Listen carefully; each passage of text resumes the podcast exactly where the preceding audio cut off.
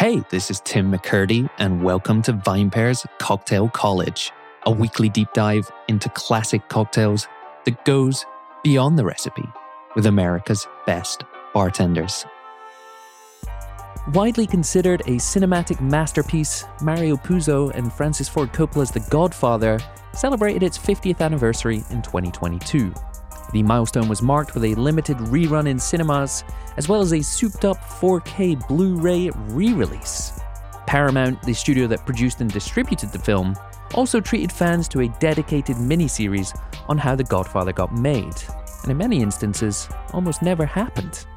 Called The Offer, and based upon producer Al Ruddy's account of the film's chaotic production, the series delivered one juicy little nugget for cocktail fans to savour.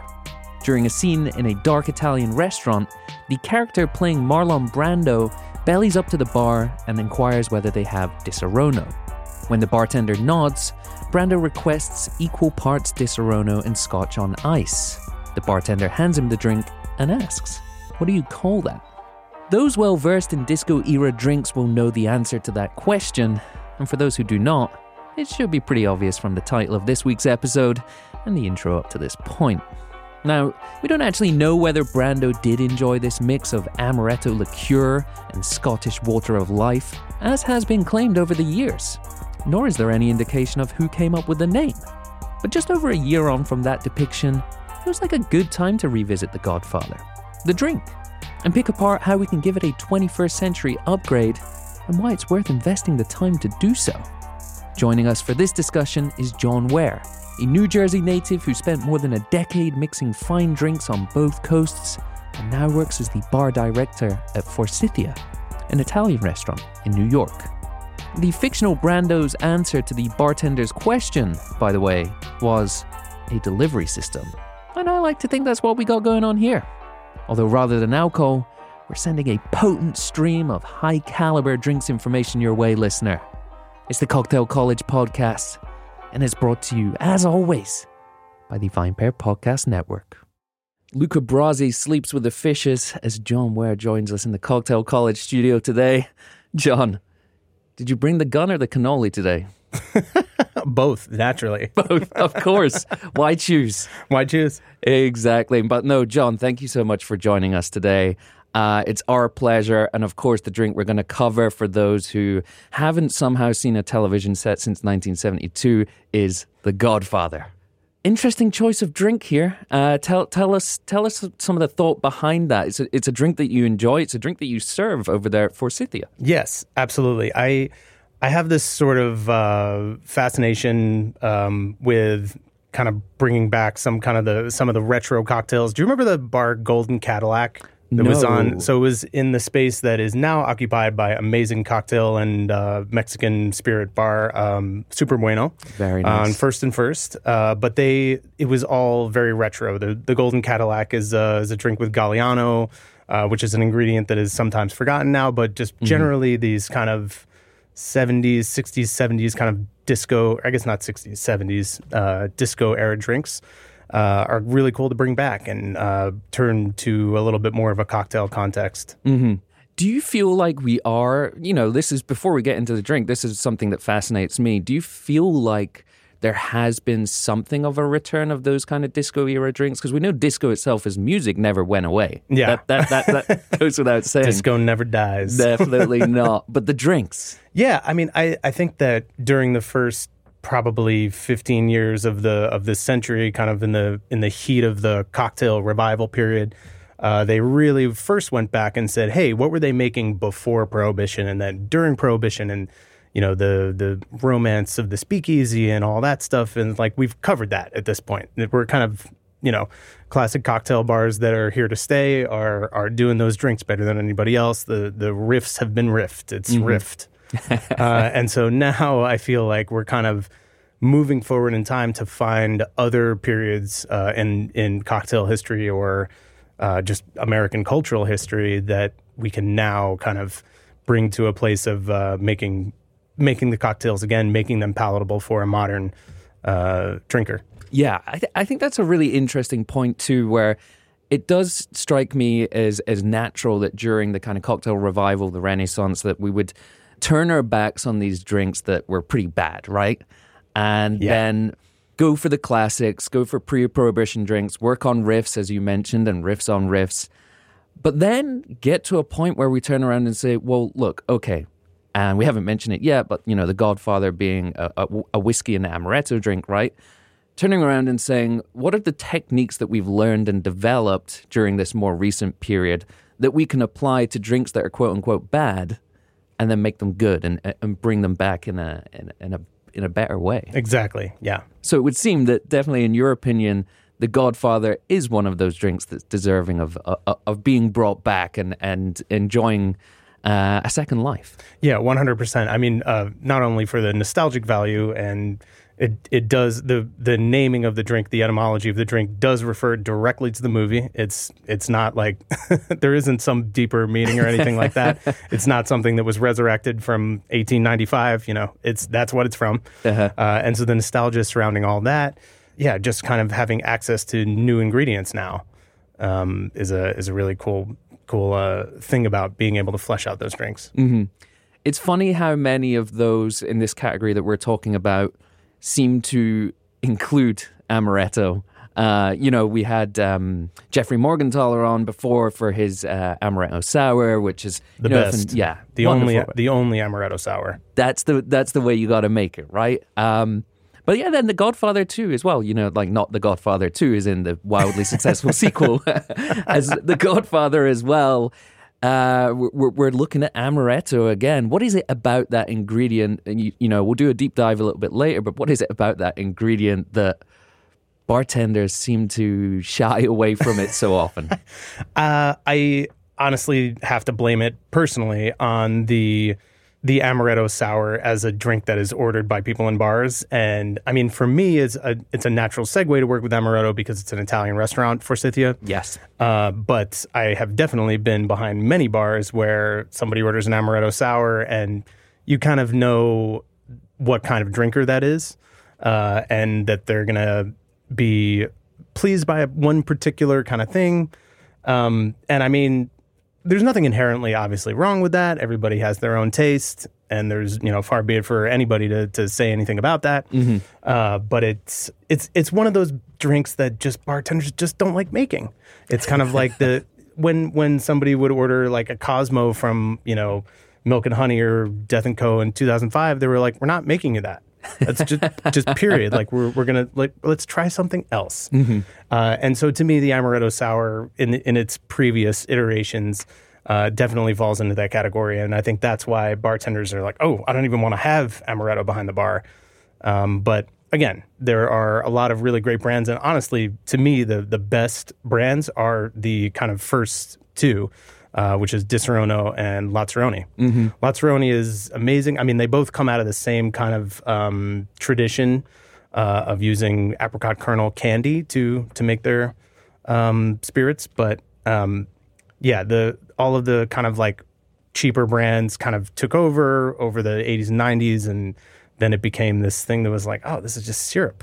Yeah, its flavor profile definitely is one of those ingredients that drinkers who came of age during a certain period, probably, you know, maybe their folks, their parents or their grandparents had it around in the house. And it's it's pretty sweet and pretty easy to drink and pretty easy to drink too much of yeah. at an early age when you don't know better. And perhaps that's also played kind of uh, a part in the fortunes of, of amaretto's modern standing. Yeah.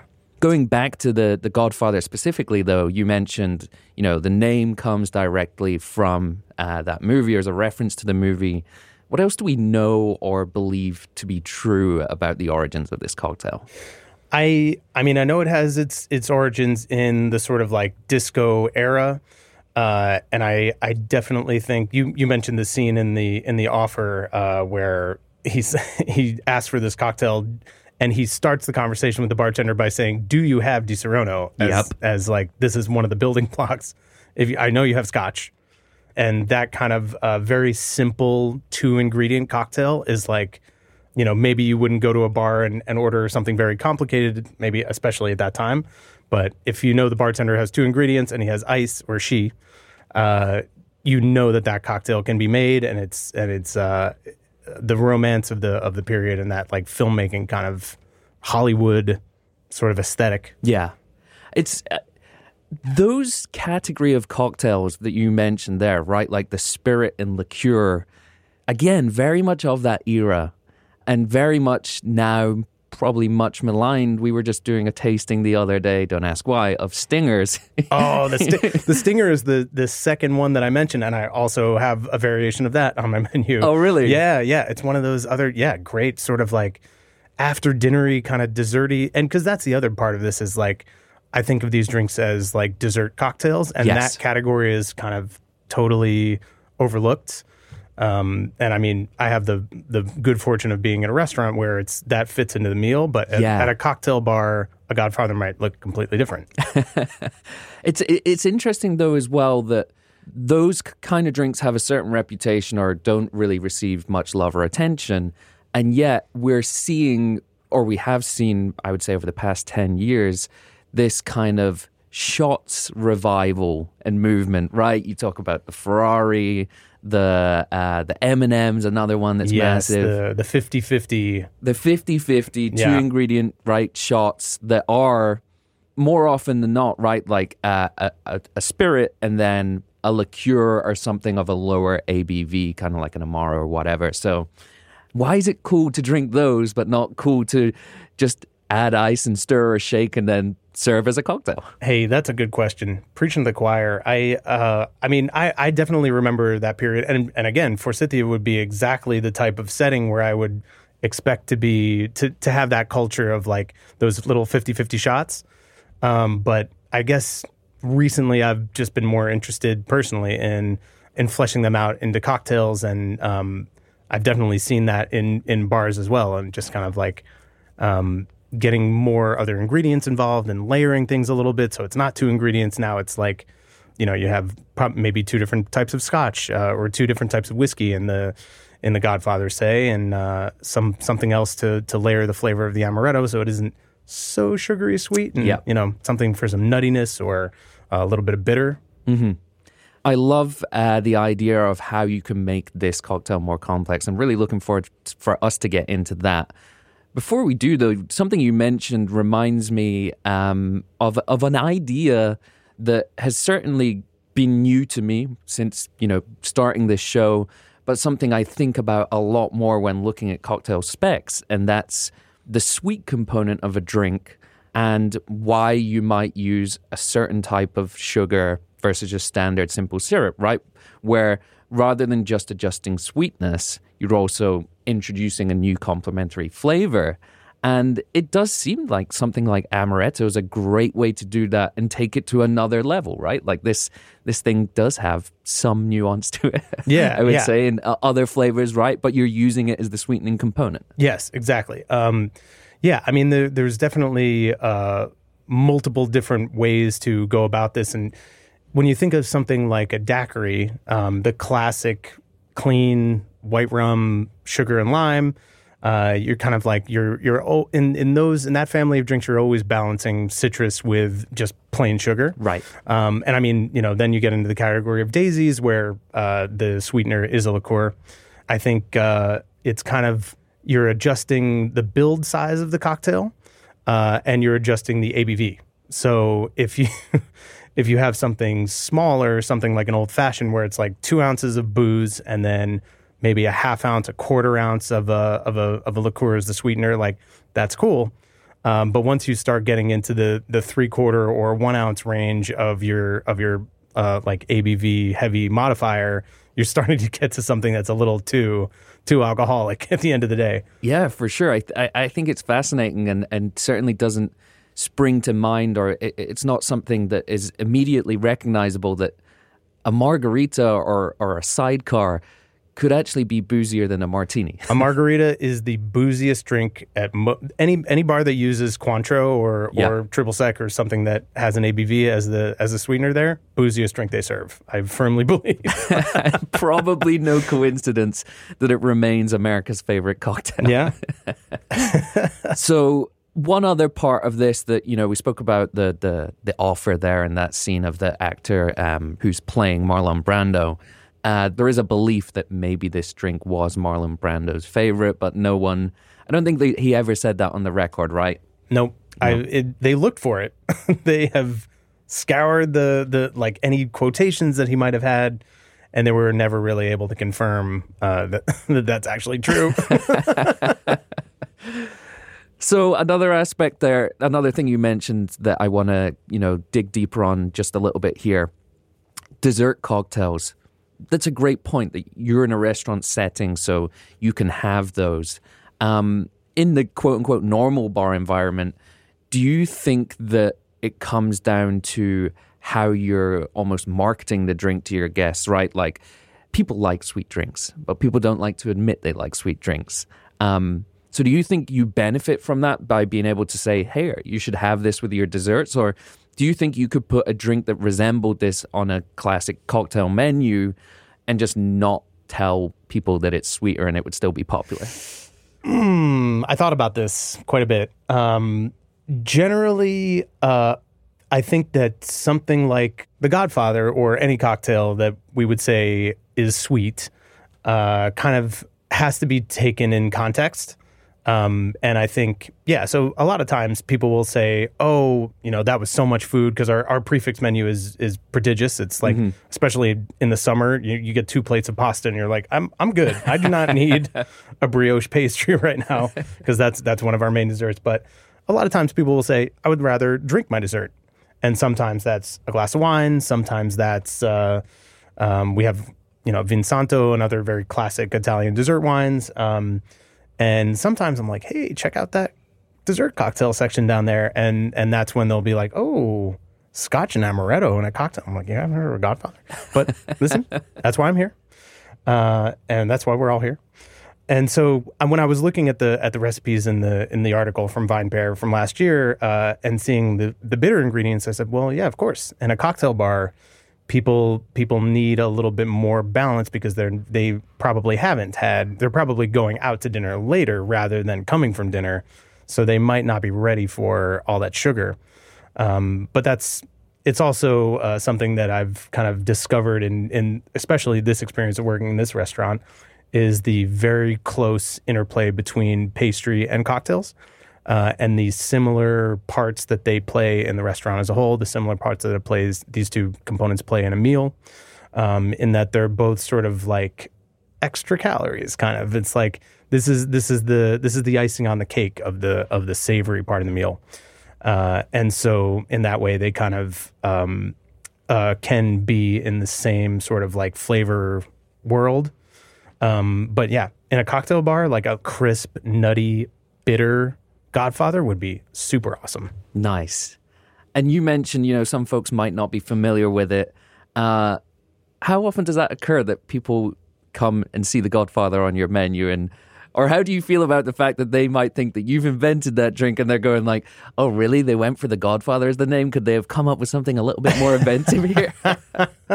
So I, I, I do this thing um, on my menu where it's just, There's the cocktails don't really have names. They're they're just the, like I have the mezcal white Negroni and the chocolate bourbon Stinger is another one. And like I I try to I try to keep the the name of the cocktail, and that to me does two things. Um, one, it says, hey, we're part of a larger cocktail context, uh, rather than like like we're not doing anything really new. We're just kind of bringing these accepted recipes into our world. Um, and two, it explains to the guest what they're looking at. Mm-hmm. In, instead of being like, oh, this is the, I don't know, maiden voyage or whatever, yeah. you know, the name. And they're like, I don't know what that is. Like, what? And then they look at the description and they're like, I still don't know what it is. what's, what's that? Um, and so this way, kind of, it, the, the name itself is an indication of what they're going to drink. Um, and it does say Forsythia Godfather. So that hopefully that's a, a, a cue for, this is our thing. Our this interpretation. Is our, our interpretation. Of, okay. um, I got to ask you before we move on, the, the chocolate bourbon Stinger. Uh, are you are are you using a chocolate bourbon, or tell us about that real quick? Yeah. So uh, the the idea came from uh, milk, mint chocolate ice cream, mm-hmm. uh, and just the the the work of those flavors. And another component that I wanted to have in some uh, some of these dessert cocktails is bitterness. uh, kind of playing off the the tradition of Italians drinking Amaro. Uh, and so I thought Fernet uh, and chocolate could be a kind of cool... Um, and the the original cognac in that context, I was afraid would get kind of bulldozed. Um, and so bourbon became the the, the base spirit. Uh, but it is uh, basically chocolate in two ways, mint in two ways, and then bourbon. Uh, Fernet and a, uh, um, a Menta Menta version of Fernet. Mm-hmm. Fernet. Um, chocolate bitters and a, a really excellent creme de cacao. Oh, nice. Oh, nice. Um, I asked you that also with, you know, with, with some kind of personal interest there too, because something that I'm starting to see uh, is this trend of like ultra premium flavored whiskeys. I'm not sure if you've tried uh, uh, Crown yeah. Royal. Oh yeah, yeah. They have a they have a whole line. Mm-hmm. They have a twenty-three-year-old apple flavored whiskey at the moment, which I think retails for around two hundred and fifty dollars. Whoa! I can't say I've tried that. So and, and you know I I've tried um, some chocolate flavored whiskeys too. So I was just curious there, or whether that's something you've seen more like on the buying side. Have you seen like these these kind of like high end flavored whiskeys, or, or or are those outliers just there? The the idea of them being high end is is new to me, I have to say. Uh, I mean, I've I've definitely seen uh, some of the trend of flavored whiskeys, like from from the Fireballs of the world mm-hmm. to. Uh, I actually really love the story of Screwball. Yep.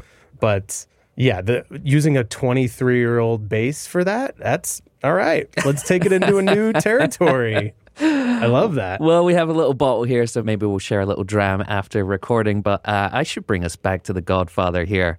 Um, I think we've covered all of the, the normal stuff that we like to set up the episode with here. So, you know, we spoke about the history there. We've spoken about its standing in the modern kind of cocktail scene, and I love that idea of this being a really good candidate for a restaurant bar. So then something I normally like to ask after that is, what are you looking for from a perfectly executed version of this drink? Like, where does the profile land for you? We've spoken a little bit about sweetness already. So uh, sticking uh, strictly to the context of a dessert cocktail, uh, it is going to be a little bit on the sweeter side, and it should be, because to me, this is something that either goes along with dessert and uh, amplifies the flavor probably of the dessert that I'm that I'm eating, Uh, or it's going in place of dessert. So it, it needs to be, it, there needs to be like a palpable, sugary kind of uh, feeling to it. Mm-hmm. Um, but that being said, uh, some other flavors to kind of cut that a little bit. Um, one one thing that is uh, like an easy layup is um, some smoky scotch in there to have that peat note sort of like cut that sugar off a little bit. Um, a little bit of bitterness or nuttiness too. Um, some of those recipes that I was like, yep, spot on, uh, is they're using uh, nutty like Amontillado sherry or something like that, fortified wines. And uh, yeah, or a little bit of bitterness. Um, Angostura bitters, something with uh, baking spice, uh, big cinnamon, clove, things like that uh, is a good way to kind of take that amaretto flavor and, and turn it into something that's has has more of a backbone. Mm-hmm. And you mentioned the word split base earlier, got me excited here but for us to do a dive into whiskey. Before we do, though, uh, I think it's worth noting, and yeah, we both mentioned Brad Thomas Parsons' article on this cocktail for VinePair. Um, just noting from there, I'm going to run through them because I'm not going to expect you to uh, remember all these riffs off the top Appreciate of that, here. Thank you. But, you know, and I think as Brad wrote there in the piece, you know, um, and I'm going to quote here, unlike the movie, The Godfather spawned its own extended family of sequels, including, count 'em, The Godmother, The Goddaughter, The Godson, The Godchild, and The Brooklyn Godfather, which there seems to be a variation on either switching up the spirit, um, the whiskey for vodka, and or introducing cream. Um, John, have you ever had any of those drinks ordered, or have you made them for yourself just to try? Honestly, before doing a little quick research before this, uh, I the only one I had even heard of was The Godmother. Um, there, there was another one that's listed some places, uh, the French Connection, which just substitutes the Scotch for brandy. Mm-hmm. Um, I had heard of that also, um, but uh, I had never served a Godmother before. And and the the cream aspect is is new to me, although it does that definitely tracks completely with the sort of like seventies disco era, Golden Cadillac era yep. drinks. Definitely, yeah. So I'm going to say those ones are definitely in that category. And then we do have some others that, you know, would be, you know, like more of the kind of modern classic uh, candidates. The Godfather two, created by, I'm going to check my notes here, Tyler Caffell at Fort Defiance in Red Hook. Uh, and then The Godfather number two, which seems like a kind of uh, Corpse Reviver kind of thing, or mm. Tuxedo kind of riff in the name there. Um, and that would be at Tosca Cafe in San Francisco. So interesting that other people are, are, are doing that as well and kind of taking their own spin on it. Uh, you did mention as well The French Connection. Just want to say another great movie there, right? Oh, one hundred percent. You know, yeah. Um, so, yeah, tell us about your interpretation of this drink, though, John, beginning with whiskey. Let's do the ingredients section now. What are you looking for? No, tell me all about it. Tell okay. me all about whiskey. so, uh, yeah, that I mean, that's that's one of the things that, uh, that like, at the time, uh, if there was scotch in a bar, you know, it was blended scotch. Um, it could have been Johnny Walker, or it's Chivas Regal, or it's something like that. Um, and since then, the Scotch world has exploded uh, with a million single malts. Um, I found an article, I think actually that you wrote, uh, about single malt Scotch. Uh, and there were only twenty-seven single malt, malt Scotches on the U S market in nineteen eighty. That is, yes, I, I do recall this one, yeah. Yeah, and so now, obviously, that number is over ten times that. Um, maybe, maybe not.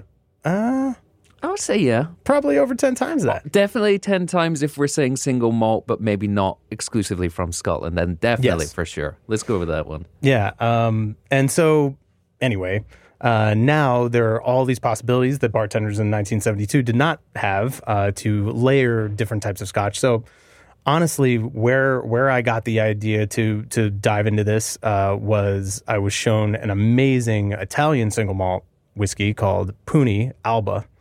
Uh, it was, I mean, is it's it is discontinued, and I'll tell you why in a second. But it is malted barley and wheat. I don't remember the exact mash bill, but it's a few different things. It's made in Alto Adige. It's literally a stone's throw from Uh, Switzerland or Austria or whatever's up there. Um, I want to say want to say Switzerland. Mm-hmm. Um, but they they mature the whiskey for three years in Marsala casks, uh, so it gets this kind of nuttiness. But then uh, they finish it for a few months in peated Scotch whiskey casks, so it has a serious smoke to it. Um, it's very sort of like bracing, and uh, it's got some salinity, and it's like it's a really excellent pour. Uh, the Scotch Whiskey Association, however, did not uh, think that they should continue. Um, they basically said, well, first of all, you're using Scotch whiskey casks, which is obviously evocative of Scotch whiskey. Uh, but the second part was that uh, the name of the bottling was Alba, which means sunrise in Italian, mm-hmm. but it also happens to be the Gaelic word for Scotland. Uh. So they were like, sorry, buddy, this is Scotch and you're done. Um, so that's kind of a bummer. I do have a couple of bottles left. Uh, I think there are some, some more out there. Um, but when I tasted that, I said, this has to be, for multiple reasons, being an Italian restaurant, uh, this has to be a component in a Godfather, because wow. it, it'll take, it'll take that sort of like too sweet, you know, no backbone kind of, uh, perception that people might have of that drink, uh, and turn it on its head and kind of put a, a cutting flavor note in there uh, that's going to cut through that sweetness. Nice, nice. And before we move on uh, slightly from from that particular uh, whiskey and Italy in general, which I think is, you know, nice and apt for this episode, I want to say that in that single malt article you're talking about, the kind of the origins of single malt, I can't remember exactly, but I do think that World War Two and American soldiers serving in Italy and drinking Scotch, and I think single malt, but I might be making that up, but that largely helped the fortunes of Scotch whiskey abroad. So, hey, Scotland, you might not like this producer doing this thing, but I mean, Italy's done a lot for your country when it, and, and sales of Scotch whiskey. So, you know, I don't know, let them have it. Don't be yeah. afraid of the competition. I don't know. Yeah.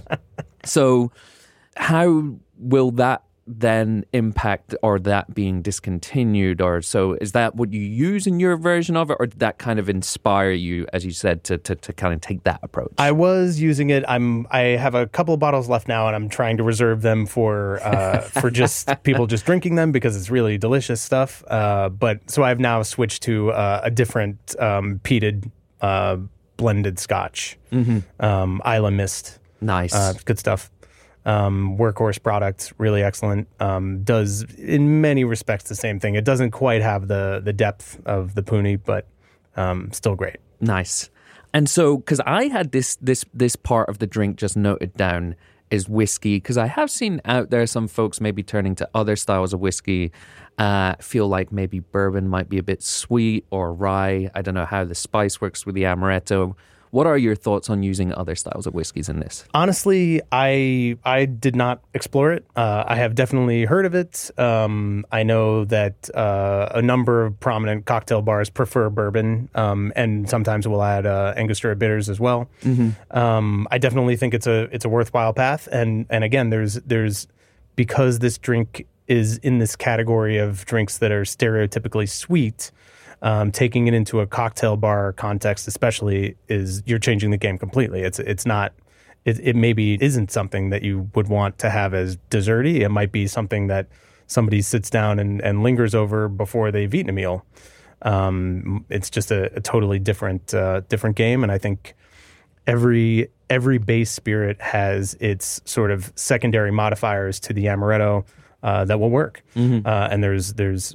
a million interpretations out there, and that's the way it should be.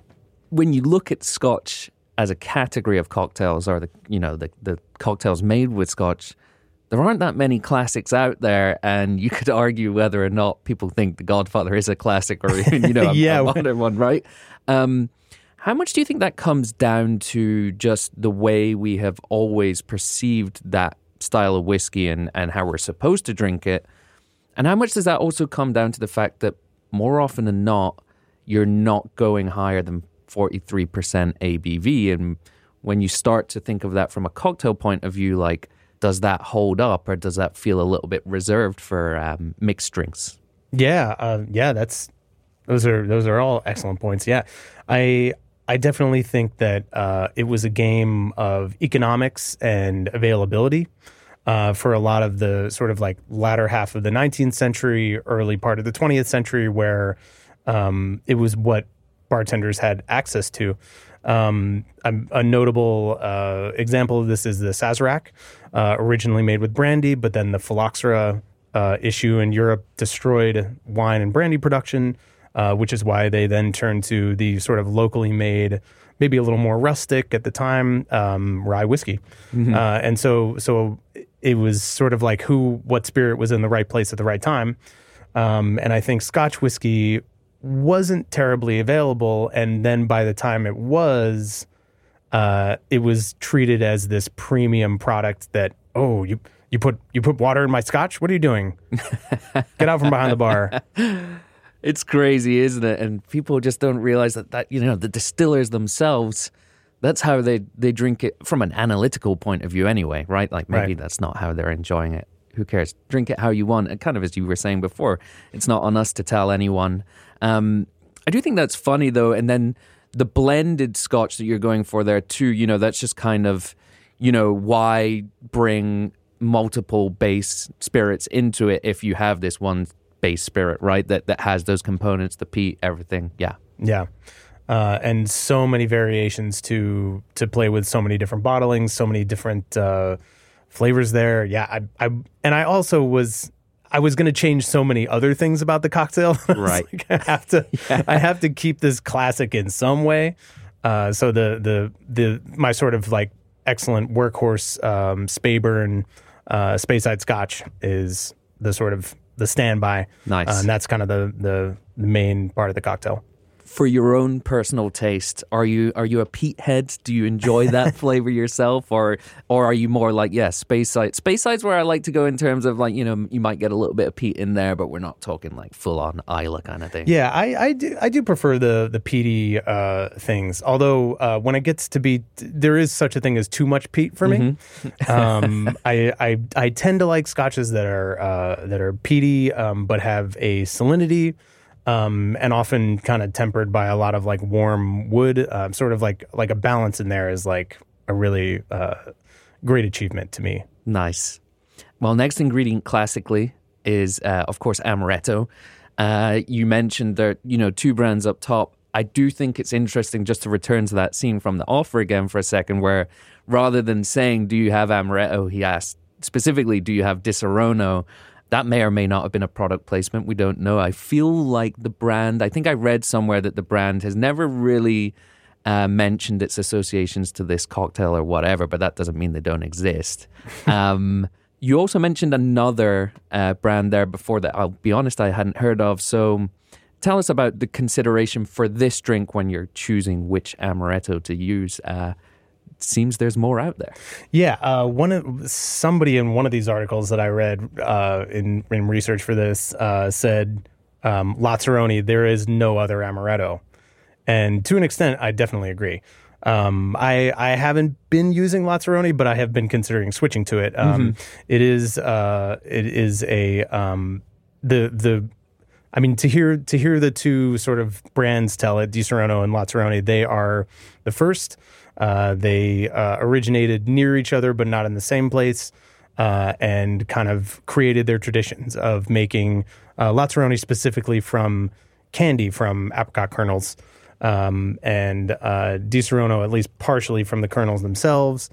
Um, but yeah, so I mean, looking looking at, I mean, I also think that Disaronno was kind of synonymous with amaretto for a long time, mm-hmm. almost to a degree where you knew the brand name before you knew what it was. Yeah. Uh, I definitely remember a period of, in my life that was like that. Yeah. and, I, and then I heard about amaretto sours and amaretto, and I had no conception that that was the same thing. um, and yeah, I, I also think it's telling in that moment and in, in, in The Offer that he says, you have Disaronno. Yeah. Uh, because that was probably the only one available. Yeah, I mean, there there are quite a few other bottlings out there, uh, but it is a product that hasn't had the sort of artisanal resurgence. You mean hipsters in Brooklyn aren't making it right now? Yeah, exactly. Not yet. yeah, maybe. I mean, we, I like I said, like a lot of the riffs have been riffed. Yeah, you know, we can't be too far away from that, uh, and I think that'd be really cool. Mm-hmm.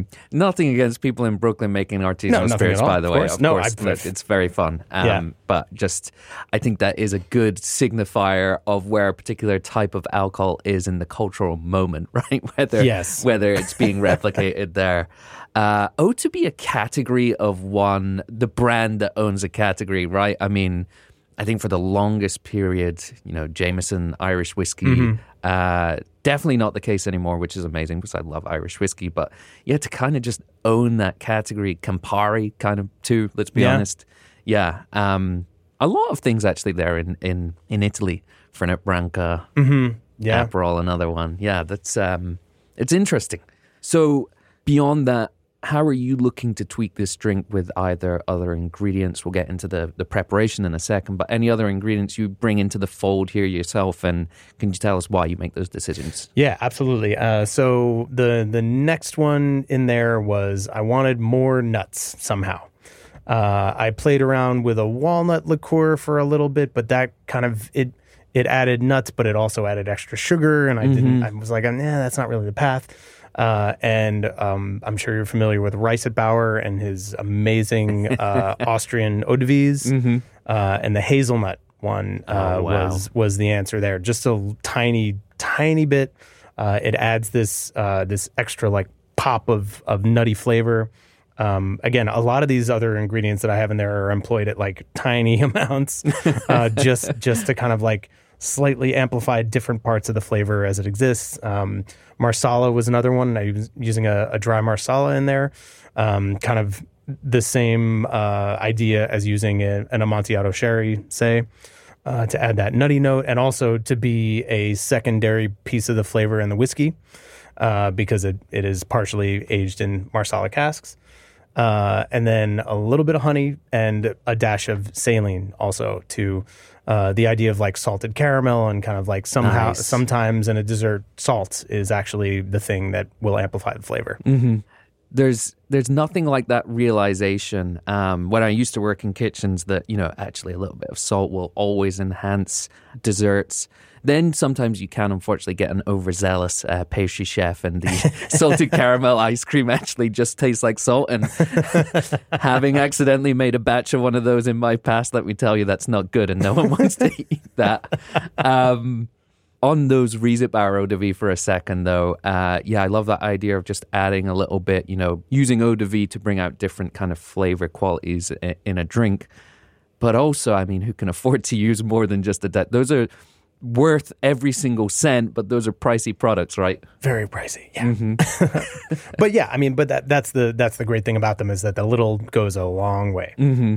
I was at a bar once. I'm not going to mention which one, but um, a really great bar. And when I was sat there with the guy who runs it, and one of his younger bartenders was R and D-ing a new drink, and he'd gone out and bought a bottle of their carrot eau de vie for the drink. It was a it was a carrot cocktail. Delicious drink, but I think it employed like, I want to say almost an ounce of it. And the and, and the guy sat next to me is going, yeah, this is never making it on the menu. Sorry, pal. Yeah, like, we're not putting a fifty-seven dollars yeah, cocktail exactly. on the menu. Yeah, nice try. It's a, it's a shame. But yeah, those those really are incredible ingredients. Um, anything else you want to talk about on that front before we, yeah, before we start to look at the preparation? Uh, yeah, no, I, I think uh, I think we covered it. All right, walk us through. We're sat in Forsythia. Um, we've ordered the Forsythia Godfather. We've just learned that this is a take on a classic drink. Um, walk us through as if you're making that now. So I hope you don't hate this. Uh, I another thing that I have kind of come to um, at working at Forsythia, which is a tiny bar with almost no storage behind it, uh, is that I've started to batch basically all of my cocktails completely. Amazing. Uh, when I came into the space, I said, whoa, a lot of things have to change from the way I've worked in the past. Uh, there's really no room for an ice machine, so it was not really possible to do shaken cocktails. Uh, so that led me to basically more or less eliminate citrus juice as something that I have. Uh, I can I can make a margarita here and there, mm-hmm. uh, but My my batches are, are all sort of lined up on, on my lowboy there. Mm-hmm. Um, I have some that are in the freezer, like the martini variation, things like that.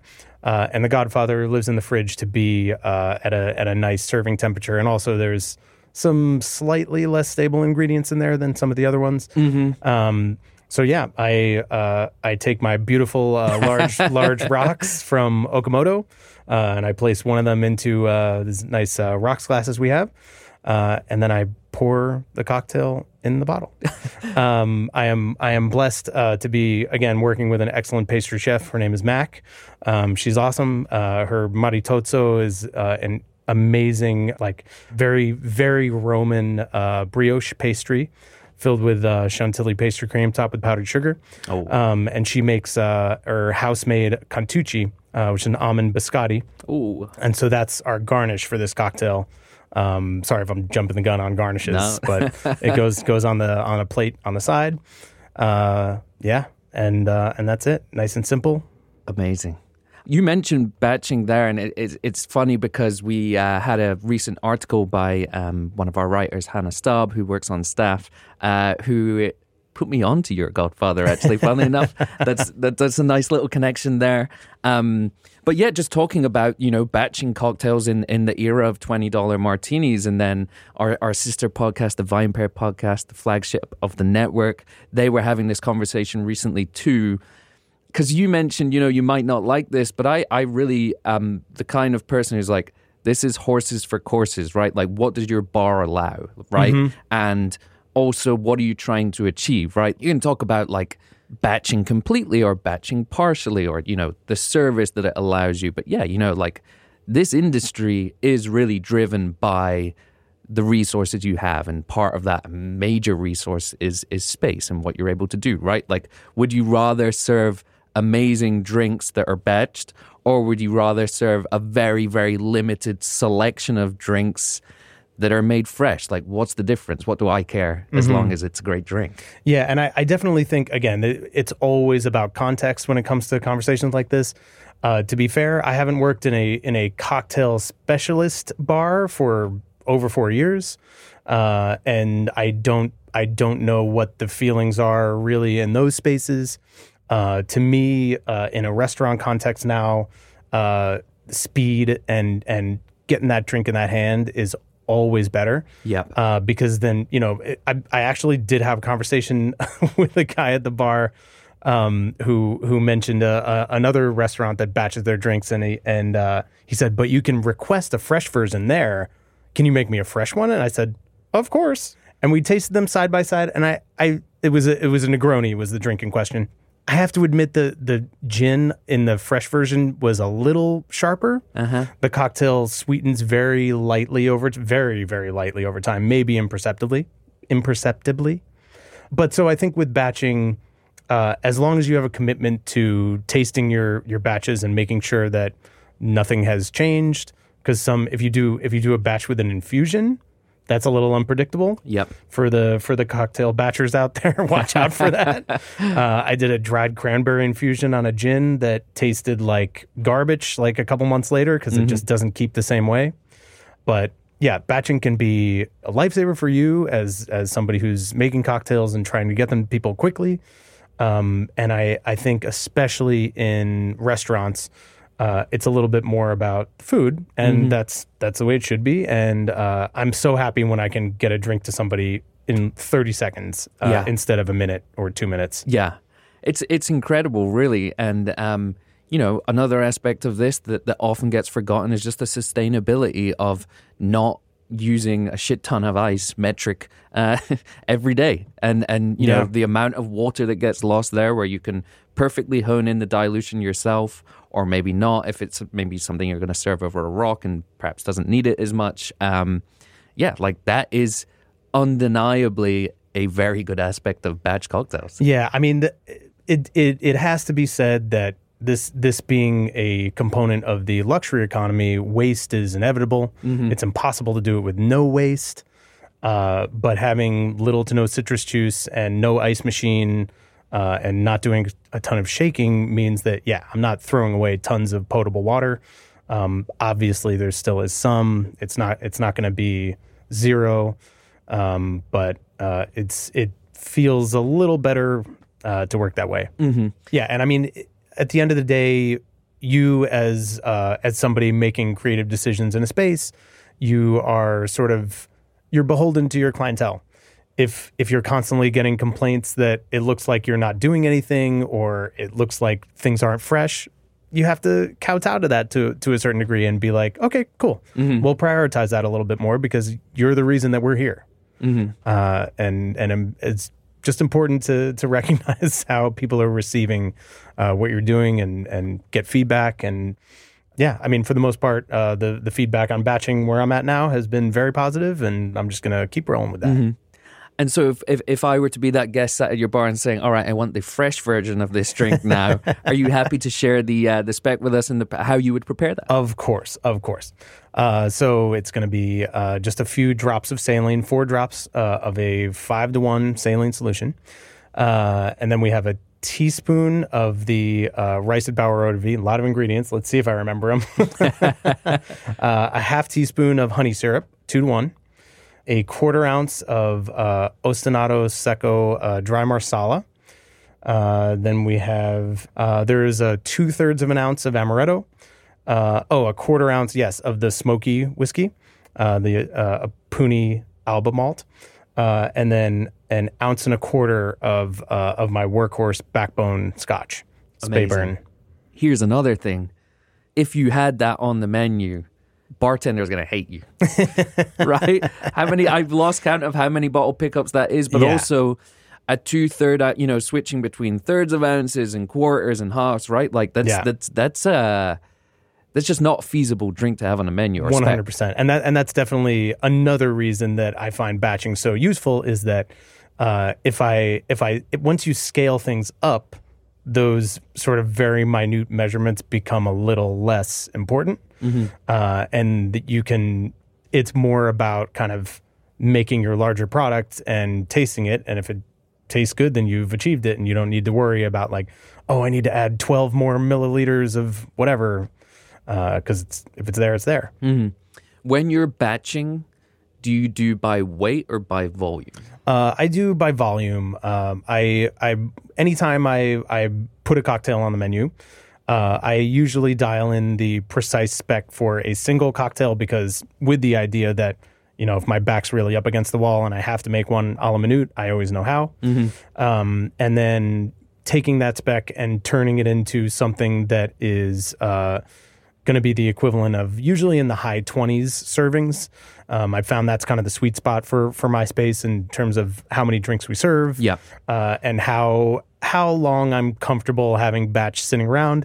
Again, I I have kept Negroni batch for five or six months at one time in the walk-in, and I believe there was really not a perceptible change. Nice. Uh, so it's possible, but I'd, I'd rather not do that. I'd rather kind of make it, move it out the door uh, quickly as I can. So yeah, uh, just just kind of like writing out those recipes very precisely, uh, and then just being able to batch them all at once. Mm-hmm. Here's one for you, or the, the inner scientist in you. Does one fluid ounce of water weigh the same as one fluid ounce of amaretto? That's a good question. I can't say I have done the comparison. My gut instinct would be probably not. Right? It feels like the amaretto should weigh more. Yeah. Uh, th- so the only the only time I've ever thought of this is in the discussion of the drink, the Pousse Café. Uh, okay, I think yeah. I'm pronouncing that right. Yeah. Um, but the the one where it's like in this little slender, curvy little glass, uh, and you layer ingredients on top of each other, um, and the the density of those ingredients matters. Mm-hmm. Uh, I'm never been I have never been a science person, so the relationship of uh, density to weight is maybe not clear to me. But uh, something like like maraschino liqueur would be laying on top of something like Campari, say. Mm-hmm. Um, And so that's why I think that amaretto would be heavier. Yeah, I wonder whether bricks is what we should be thinking about here, right? You know, yes. Like dissolved sugars. Maybe that's it. I don't know. Or maybe it is just the same. Or maybe it matters so little that who cares? I don't know. All questions are worth pondering. All right. And you mentioned the garnish before, um, and, and, and also, you know, rocks glass, large rock. Amazing. Uh, what would be the classic garnish on this, or was there one? There. I I I don't feel like this is a drink uh, that classically had a garnish, mm-hmm. um, especially in that era. Um, taking taking things to a like an empirical standpoint was difficult, and I mean that's always difficult in cocktails across time. Uh, something like a martini is maybe the best example of, of that being done successfully. And even still, that's an either or, olives or a lemon twist. Mm-hmm. I mean, I I guess Manhattans are always a cherry, but not always. Yeah. Sometimes it's an orange peel. Um, but when I think of this cocktail, I don't think of it as being um, heavily uh, dependent on its aromatics, um, or that any peel or other component like that would really enhance those things. It's more the the weight of it and the and the sugary aspects and the the nuttiness. Um, yeah, classically, I don't know if it has a garnish. Mm-hmm. Um, I don't need it to have a garnish when I order it. Mm-hmm. If I just order it blind at a bar, which is a dangerous thing to do, I, I don't expect it to come with one. Um, but I would say if you get into adding like vermouths or like other ingredients that that do kind of edge into that aromatic world, um, a peel could be something you would want to do. Mm-hmm. Um, yeah, always about just trying things out. Nice. All right, then, any final thoughts on The Godfather today before we move into our five weekly recurring questions? Yeah, I mean, I love that it's having a resurgence. I, I, wa- I, I'm excited to see more conversations about cocktails like this. I mean, the Stinger is a great example. Uh, the Rusty Nail, uh, all those sort of like classic duo drinks, and like taking the the liqueur aspects of them, which have been kind of pushed into the apocrypha of cocktail work, mm-hmm. um, and being like, no, there are good versions of those. And also, I mean, Drambuie is a great example. That's an amazing ingredient. so cool. Mm-hmm. Um, there are a lot of homes for it uh, in, in the cocktail world, and I'm excited to see more conversations like this going on. Love it. Yeah, Drambuie. There's another one that needs the Brooklyn treatment. That's right. All right, then, let's do it. Let's head into our weekly questions, beginning with number one, as always, as is custom. Uh, John, what style or category of spirit typically, and we're going to say figuratively here because, you know, um, based on earlier conversation, typically enjoys the uh, most real estate on your back bar? Uh, so this is no contest, hands down, Amaro. Uh, we have probably something around fifty bottles of Amaro. Uh, we have sort of a growing reserve shelf that includes some cool things that you can't get in the United States, mm. uh, and some things that are just kind of like reserve bottlings, things like that. And that that is like so far in the lead. The the second category is Grappa with, I believe, nine bottles. Nice. No contest there. Love myself some Grappa as well, though. It's um, I you know I had the fortune of once visiting Bassano del Grappa, and, oh, you know, amazing. The, and, and seeing it being made, and also I believe that to be the hardest drinking town I've ever been to in my life. Yeah, they, they get right. lit there. It's a lot of fun. Um, nice, nice Amaro, which yeah, of course makes sense. You know, based on where you are. Yeah. Question number two. Which ingredient or tool do you believe to be the most undervalued in a bartender's arsenal? Got it. So I, I have a, a few for this. Um, in the alcoholic ingredient category, um, something that I see very often overlooked is Cocchi Vermouth di Torino. Um, Carpano Antica is an amazing product, but I have found that it has entered the perception of bar people in general to kind of think that that's the only sweet vermouth. Um, and I think it's incredibly useful and even indispensable for certain applications. But mm-hmm. um, in terms of just a wholesale, that's the only sweet vermouth you use, I don't know about that. Um, I think it tends to uh, steamroll uh, in Negroni uh, is Definitely. a perfect example.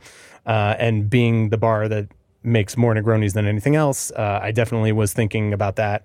Um, and so I just thought back not that far to my my days at uh, at the Dear Irving Rand's Law Room family. Uh, my wonderful mentor, uh, Megan Dorman, taught me that the Negroni is a Campari, um, Cocchi Vermouth di Torino, and Beefeater. And that is what I do to this day, and I don't know that I'll ever change. Um, but I think that's a, a really great overlooked ingredient. Mm-hmm. Um, something else that has unexpectedly served me really well is a non-alcoholic ingredient. Uh, is a sort of like complex hibiscus tea. I started with only a wine license at this at this restaurant, uh, and I didn't have any infrastructure for making cocktails. So for a while, there was only one, and it was a spritz. Uh, it was like a vermouth spritz with uh, hibiscus tea. Um, and uh, the hibiscus tea started as something pretty simple, but then became this sort of like multi-layer water infusion with uh, dried citrus peel and some angelica root and um, what was the other thing? Uh, ginger uh, and kind of like um, all these things. And something that has started to happen quite a bit uh, is people will look at that non-alcoholic, because now I have it in a non-alcoholic spritz um, on the menu uh, and sort of presenting an alternative to like juice and syrup focused non-alcoholic drinks. I think, you know, all the amazing spirits, non-alcoholic spirits that are out there these days are great. Um, but tea is a really cool way to to make flavor. Nice. Uh, and people have been asking a lot for uh, that, but with booze in it. So now it's become this like hibiscus, Forsythia, Cosmo kind of deal. Oh, nice. Uh, where we just use a little bit of that because it's a very concentrated tea. Um, but it's such a multi-purpose ingredient. It can make a non-alcoholic drink. It can make an alcoholic drink. It can be just like a little sipper if you don't want uh, too much going on in, in your in your drinking life in that time. Um, but yeah, it's hibiscus tea. Love uh, it. And then finally, a tool. I had to think about this one a lot, um, but I think just a product of being doing doing any job for a length of time uh, is you just become really particular about the way you work and your tools. Um, and one thing that I have grown to love is a relatively short-bladed, serrated blade, plastic-handled paring knife. Love it. I've I've just worked at so many places where you're cutting fruit and somebody hands you a one of those like painted blade with the cover on it, paring knife, and you're like mashing the lines because yeah. the blade hasn't been sharpened, and it's like it's hard to sharpen it, and like a serrated paring knife is the only thing I'll ever use for the rest of my life. Mm-hmm. We call those over in the U K, I'm not sure whether this is the official term, but we call those tomato knives. Oh. And uh, yeah, I'm one hundred percent on board with you. You know, that was the one thing working in kitchens in London, that was the thing that people were always asking each other for in the kitchen. Does anyone have a tomato knife? Because as soon as you buy one, someone would steal it. And like, they were a hot property, you know what I mean? Like, they're they're, they're so good. They can be kind of dangerous too. You gotta you, you gotta yeah. have your wits about you when you're using it. But, oh, for sure. Um, yeah. yeah. And it, yeah, they just stay sharp. And you know, when they're not sharp, cool, throw it out, buy a new one, yeah, right? Exactly. Like, it's not but, like you're trying to, yeah. Yeah. Those those other pairing ones are, yeah, they're disaster. All right, question number three for you here. What's the most important piece of advice you received while working in this industry? I think uh, it's better to ask forgiveness than permission. That kind of goes for a lot of different contexts, I think. Uh, but it's it's honestly, that's kind of the the the gateway to experience in in, in my mind is like, when you're younger, you like don't want to offend, or you don't want to do the wrong thing or say the wrong thing. And uh, I mean, not that you shouldn't think about what you say always or do, uh, but definitely in the moments where, you know, the the situation of like trying to prepare a check to give to somebody that you're waiting for a manager's approval on a discount or something like that. And like uh, those moments where you kind of, you're like, well, I'm just going to do this because this person is trying to walk out the door right now. Yeah. Uh, and and that applies in, in lots of different contexts, is use what you know. Uh, and if you have a degree of certainty about something, just execute it. Mm-hmm. Uh, and the worst that'll happen is that you'll get chewed out later, and hopefully it's just for righteous reasons, and that's it. Yeah. I, I, I love that. I, I, I really do. Um, like this philosophy, you know, within reason and, yeah, you know, within within the, exactly. within the right context or whatever. But I think that's the kind of thing that can also spur experimentation and, and help move things forward. I mean, look, if we want to link this to the Godfather movie, and if you read into the story behind how that got made and everything, you know, like by all accounts, Francis Ford Coppola and, and uh, Paramount, the studio were just locked heads the whole time, mm-hmm. and the, the whole thing nearly collapsed so often. But, you know, F F C, for, you know, Francis, he seems like a guy who definitely does have that philosophy too, where it's like, you know what, I'm doing things my way, I'll ask for forgiveness later, and, you know, hopefully it'll all turn out well. And yeah, the world's better for those kind of innovations and innovational thinking. Yep. Um, that's TED Talk over. Question number four here. Uh, if you could only visit one last bar in your life, what would it be? Oh, God, that's a hard question. Oh, man. Uh, you know, I've I've gotten really into bars that feel like old school New York. Yeah. Uh, and and the my favorite one uh, that we keep going back to is Hudson Malone. Uh, it's up uh, up on the east side of Third Avenue between, oh no, it's on fifty-third Street between Third and whatever's next over there. Yeah, one of the named uh, ones, right? Yeah, one of the, I think so. um, but yeah, it's it's it's this sort of um, kind of, you know, like like a like an Irish pub that isn't necessarily Irish meets like a steakhouse. Mm-hmm. The food is great. Uh, it feels very much like a bar that you can just sort of forget the time on a whole afternoon. Love it. And just kind of sit there with a beer, and the, the bartenders are like so uh, so personable, so polite, so awesome. Uh, um, just kind of like the type of bar that you walk in and you get treated like you're an old regular, even if it's your like first time there. Mm-hmm. Um, really great, great place. Love it. I love that, especially because so many of those bars, and, and this can be a charm to them too, but so many of those style of bars, you kind of have to earn politeness yeah. from the, the, the bartenders yeah. or the staff that have been there forever, right? It's like they treat you they, they treat you suspiciously for your first couple of times, and they're like, all right, you know, you're part of this oh, now. Okay. You know, but yeah, the fact that they would act like that, I think that's great. You know, both both have their charms there. Uh, John, question number five, final question today. If you knew that the next cocktail you drank was going to be your last, what would you order or make? Oh man, that's another tough one.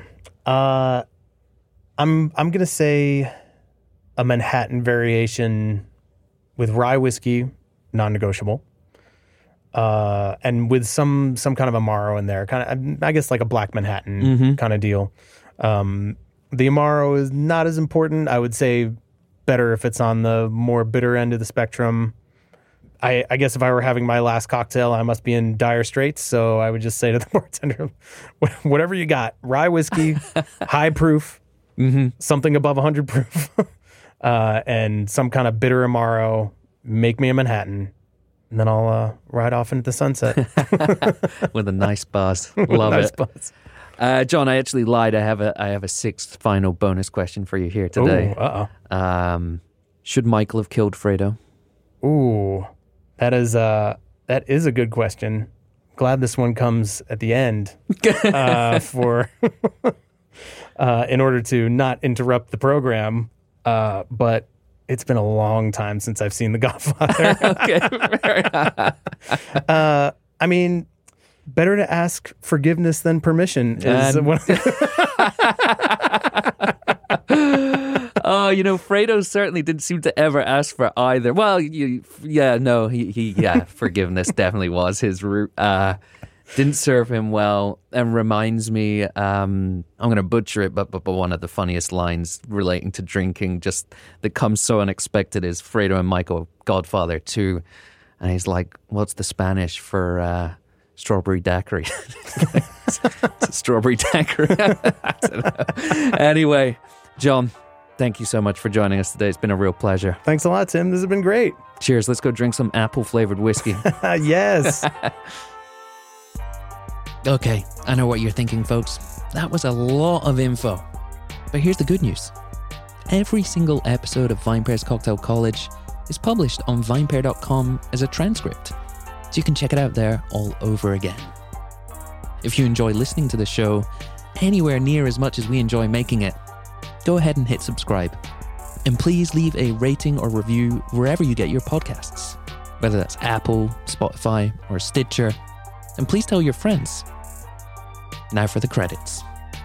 Cocktail College is recorded in New York City and produced by myself and Darby Seaside, who also composed our awesome theme music. Just give that a listen, folks.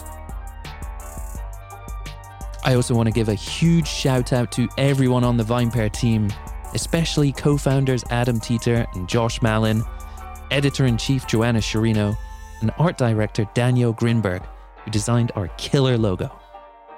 Finally, thank you, listener, for making it this far and for giving this whole thing a purpose.